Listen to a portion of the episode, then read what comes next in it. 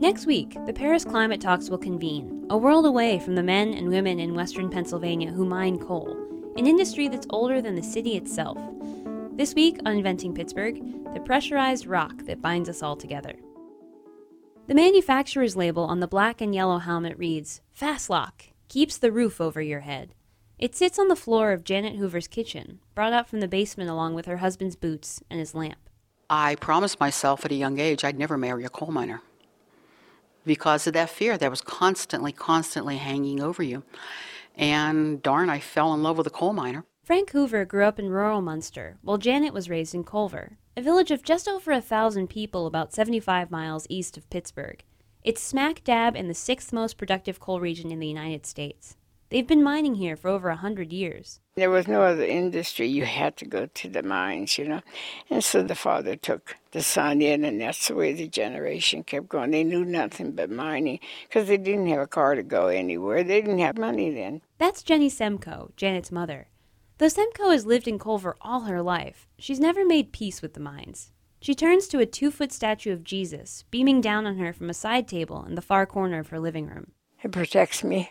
For the 20 years her husband worked underground, Semko did her best to protect him. Every time he left for work, she made the sign of the cross over him three times. It was my feeling that of safety, and it was, you know, to bring him back to don't let anything happen, you know. He never left his house without that. Built in 1911, Colver epitomized the company town.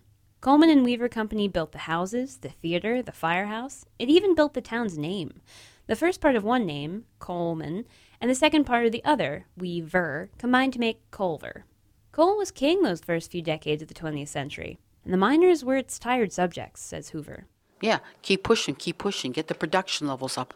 The miner was just, eh, he was replaceable. Coal has always been boom and bust. It declined from a peak of 270 million tons nationwide in 1918 to a steady 85 or 90 million tons in the 1960s and 70s. By the 80s, fewer and fewer people bore the risk of producing the country's energy. And then, in 1993, a glut market, deindustrialization, and strip mining devastated Colver and the entire industry. It's like a city down there. You know, there's there's roads and going this way, that way, lights. You come up over a hill and it's just glowing. You know, it's hard for me to talk about it because I hate. I can't show you what I'm seeing in my head. Josh Beltowski's mining career is over. He's 27. To him, the mines aren't a place of fear or anger or pain, but home. He knows what 400 feet of earth sounds like settling in above his head, how to keep himself and his buddies safe how to extract a cut of coal while bent over at the knees in 36 inches of headroom, up to his belly button in water. People just walk into a house and flip a switch and grab a cold beer and turn the TV on and without a clue. There's a lot of good guys and hard work that, that made it possible. Beltowski wanted to start mining right out of high school, but his parents wanted him to go to college. He finally went underground in 2008 the way he wanted to all along for seven years, he mined the coal that fuels 36% of Pennsylvania's electricity. If I had one wish, I could. I'd have to think about it if I really want to use this wish. But if I had a couple wishes, one would definitely be so that everybody could actually just go down for an hour and experience it. The market for coal has contracted again, and Beltowski left a couple weeks ago before layoffs started in earnest. He says he's a little bit angry that he had to leave. I miss it. I miss it probably every day.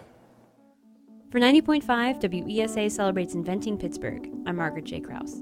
UPMC is proud to support 90.5 WESA celebrates inventing Pittsburgh. UPMC, life changing medicine.